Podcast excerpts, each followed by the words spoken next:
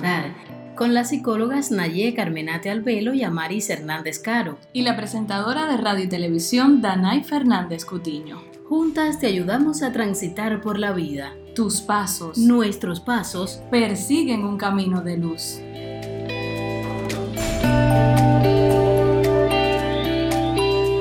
Hola, un gusto como siempre saludarte, todo un privilegio llegar hasta ti y darte la bienvenida a PsicoAndar, un espacio donde te acompañamos por la vida a partir de las temáticas y situaciones que te preocupan y resultan conflictivas.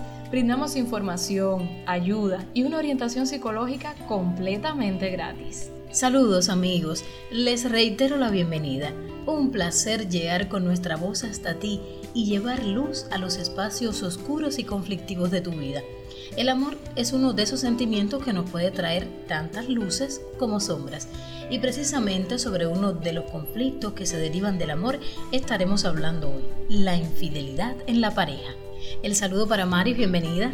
Hola, un saludo para todos. Hoy en tu propia voz trae diversidad de opiniones porque el tema de la infidelidad ha sido muy aceptado por nuestros seguidores. Quédate con nosotros, en minutos estamos contigo. Sí, pero eso será más adelante, Amaris. Ahora vamos a disfrutar de la vivencia compartida de hoy.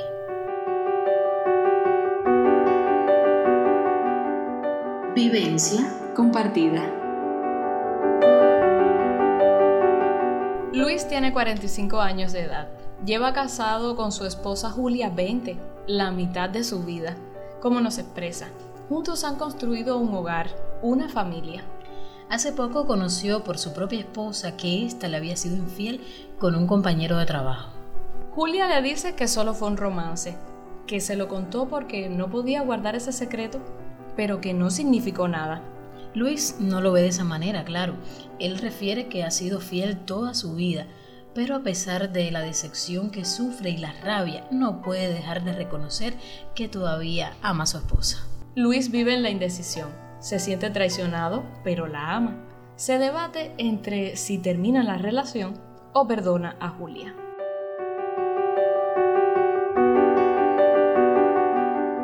Vivencia compartida.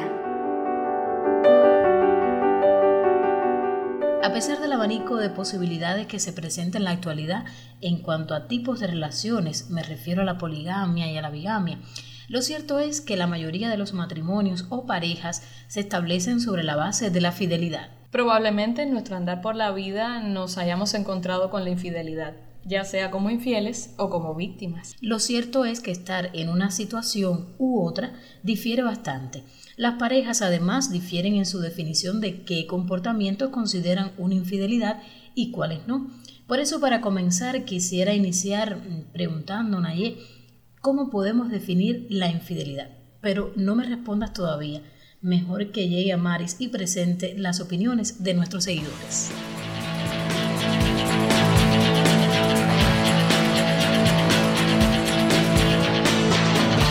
Porque nos gusta saber lo que piensas en tu propia voz.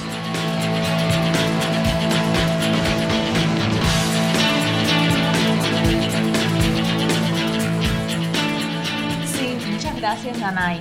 El tema de las infidelidades ha dado mucha tela por donde cortar y las opiniones de nuestros seguidores son diversas y muy polémicas. Vamos a escucharlas.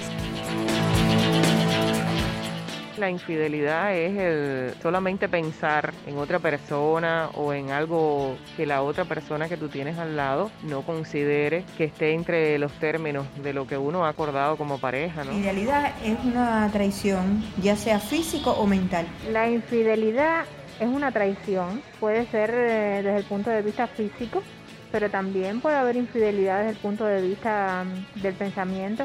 Se le traición a tu pareja. Uno o ambos miembros de la pareja rompen determinado acuerdo o contrato de exclusividad. Yo pienso que las personas lleguen a ese punto porque no tienen la confianza suficiente para dialogar con la pareja y decir lo que libremente piensa. Hay algo que está faltando en la relación y a veces las personas, en vez de solucionar el problema, pues optan por buscar a una tercera persona. Las personas son infieles casi siempre cuando sienten una carencia de tipo afectivo o de tipo sexual. Varias causas, pero para mí la principal es la falta de comunicación y de apoyo entre la pareja. Muchas veces la pareja se desgasta con las rutinas y entonces caen en una compañía que se vuelve ya más amistosa, más afectiva desde el punto de vista del compañerismo. Por conocer algo nuevo. Las personas pueden ser infieles por diferentes motivos. En primer lugar, creo que estaría cuando ya no se sienten felices o contentos con la relación actual. Creencias, sobre todo en los hombres machistas, que le garantizan una mayor masculinidad en dependencia de cuantas mayor cantidades de parejas posea. Creo que la comunicación es lo más importante, no solo para evitar la infidelidad, sino para evitar cualquier tipo de conflicto en una relación, ya sea de pareja, de amistad, de, de familia. ¿Cómo evitar que no te sean infiel a ti? Bueno, buscar una pareja que realmente sea la más efectiva para ti, una pareja que realmente eh, se sienta atraída y motivada por ti, y mantener en la relación ese dinamismo y esa, no se pierda lo que los unió en primer lugar, deseo de, de comprometerse con, con la persona con la que se establece una pareja estable, para no ser infiel, para no ser infiel a esa persona. Evitando la, la falta de apoyo, la falta de ayuda y la falta de comunicación principalmente. Para evitar la infidelidad, primero hay que elegir bien a la pareja, entregarse de verdad a la pareja, enamorarse de verdad. Las personas ya no se enamoran, con mucha comunicación, con mucha tolerancia, con mucho respeto hacia ti y hacia la otra persona, y con mucha libertad también, pero libertad que no es libertinaje. Con respecto a si perdonaría una infidelidad o no, creo que cada situación habría que analizarla con todas las particularidades que, que sufrieran. Sí, puede que sí. Jamás perdonaría la infidelidad porque eso es una traición. Depende del tipo de infidelidad y del grado de la infidelidad. Para ser sincera, sí le he perdonado. En la voz de nuestros propios seguidores encontramos diferentes puntos de vista en relación a lo que es una infidelidad, donde muchos aseguran que puede ser la aparición de una tercera persona, hasta el ocultar planes, no tomar decisiones juntos. Lo que sí nos debe quedar claro es que la infidelidad puede ser de diferentes formas: no cumplir con los límites colegiados, no incluir en nuestros planes a nuestras parejas es también una forma de infidelidad. Además de, por supuesto, llegar a tener lazos físicos o emocionales con un tercero. Diferentes investigaciones refieren cómo, acotaban nuestros seguidores, existen diferentes tipos de infidelidades. Y estas han sido las opiniones en el día de hoy. Hasta un próximo encuentro.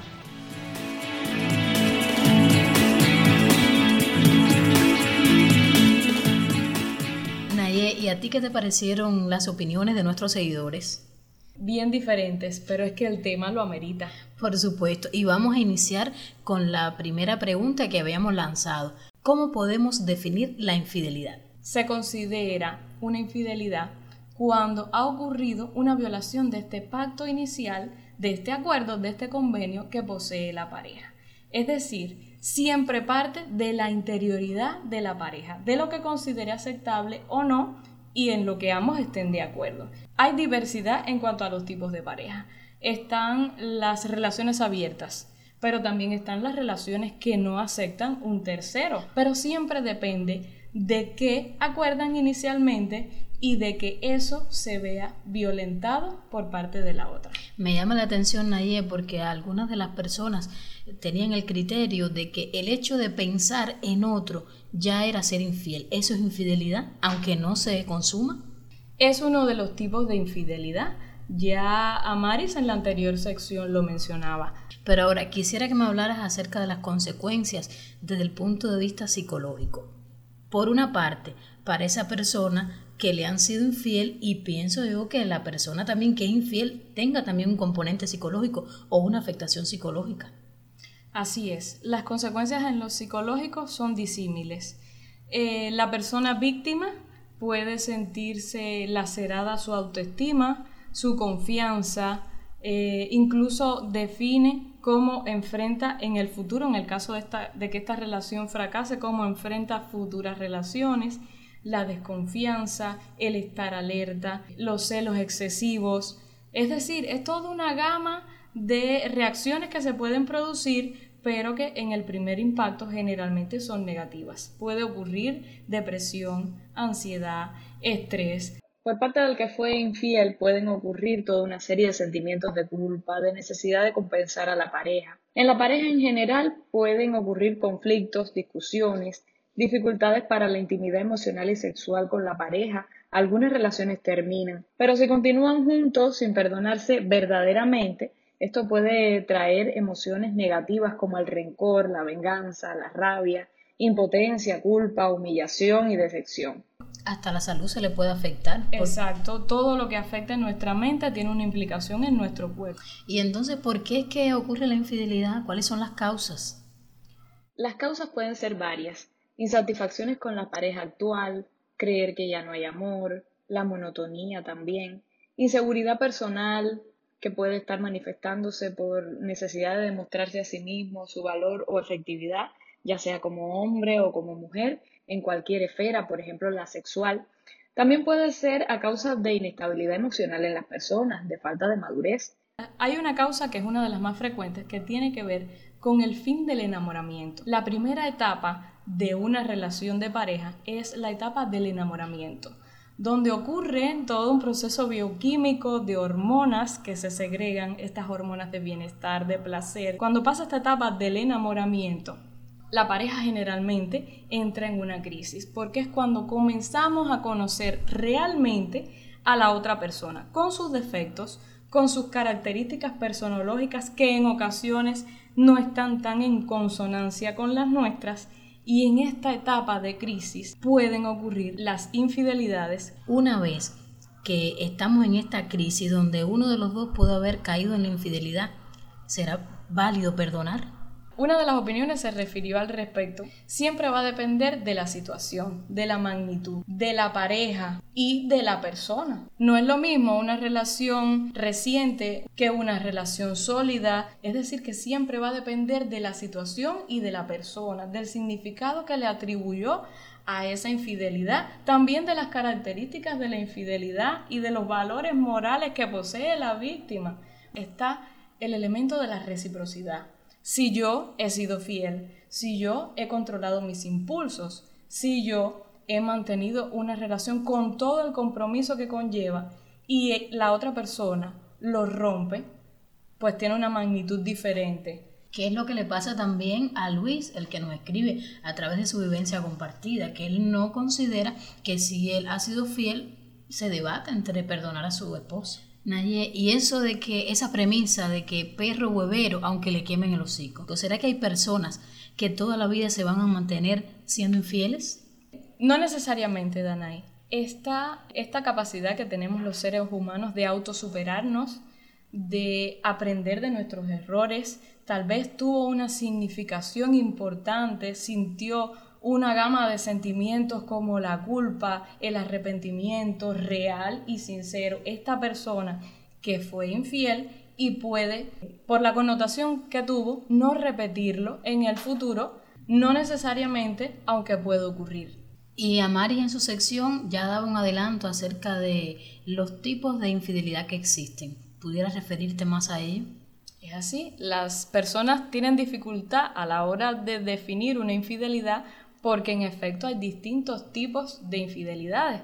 Está la infidelidad emotiva o emocional que tiene que ver con este vínculo que establecemos con una persona desde el punto de vista del compromiso, de las emociones, de los sentimientos, del amor que no llega a un plano físico. Está también la infidelidad sexual, donde sí hay un contacto físico, puede haber también un contacto genital.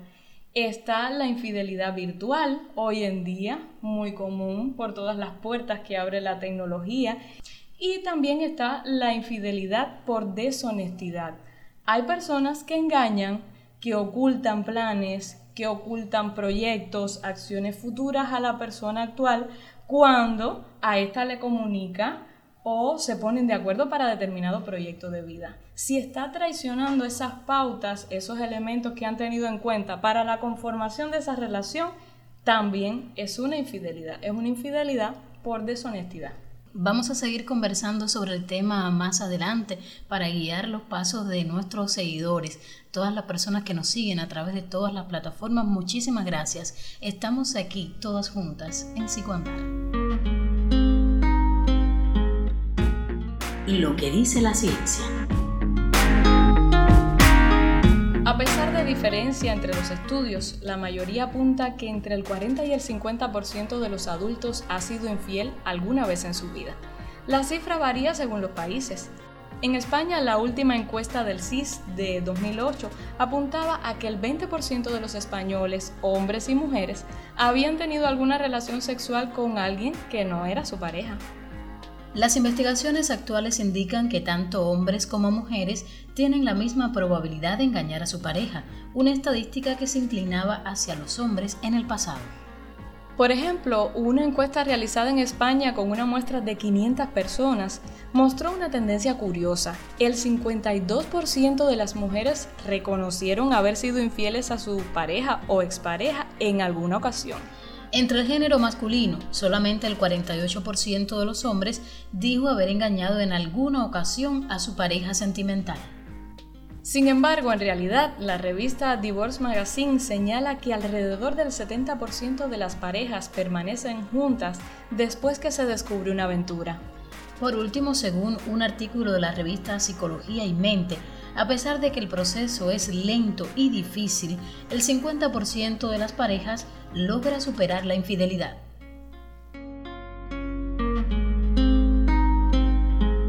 Y lo que dice la ciencia.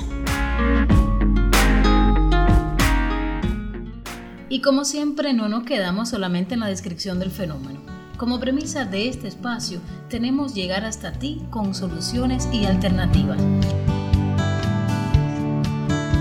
Si buscas el mejor camino, nosotros guiamos tus pasos.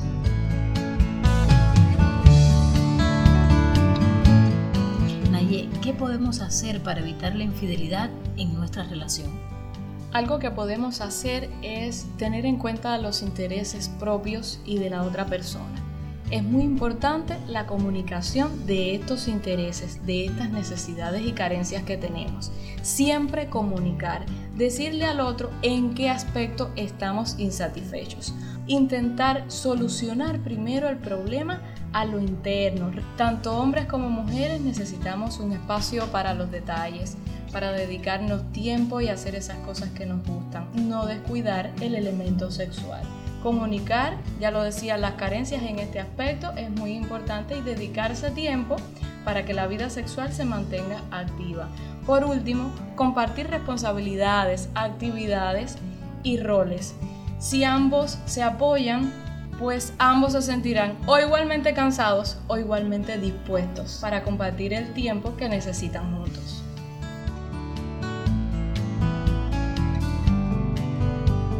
Para evitarla, dedicar tiempo y energía a realizar actividades que ambos disfruten, practicar la confianza, tener planes futuros y proyectos en común, realizar esas actividades que los unieron en primera instancia. En el caso de que ya haya sucedido la infidelidad, pueden intentar reconstruir la confianza y los lazos, pero por lo general se les pueden presentar dificultades y tener graves heridas emocionales. Si es así y no logran superarlo, también pueden acudir a terapia de pareja. Recibirán la ayuda de un especialista que les puede ayudar grandemente.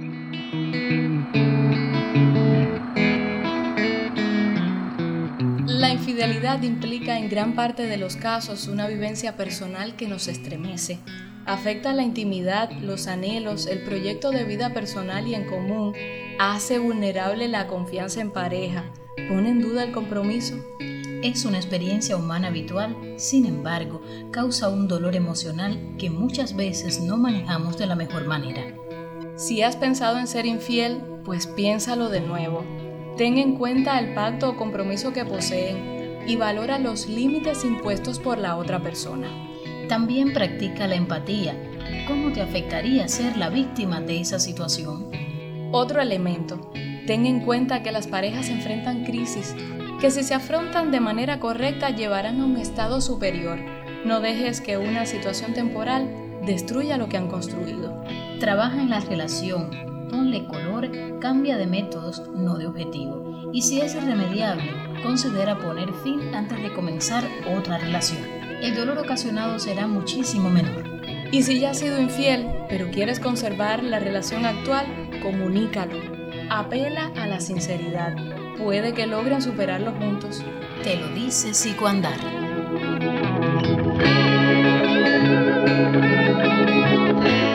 Amaris, ¿y cuál es el tema del próximo podcast? El próximo tema que trae PsicoAndar para nuestros seguidores y queremos escucharlos y saber sus opiniones es el de las supersticiones. ¿Ustedes, Danay, Nayé, son supersticiosos? Cada episodio refleja una historia, un conflicto. Comparte con nosotros tus preocupaciones. Los correos nayetca mil novecientos noventa y uno arroba gmail punto com y danayfc once arroba gmail punto com. Y así, lo que te angustia puede ser tema de un episodio. Nos puedes escuchar en las principales plataformas de podcast: Spotify, Anchor, iVoox, Google y Apple Podcasts. Encuéntranos también en Facebook, Twitter o nuestro sitio web, todas con el mismo nombre, PsicoAndar. Te ayudaremos a transitar la senda de la vida con más paz, armonía y amor. Hasta la próxima. Hasta la próxima.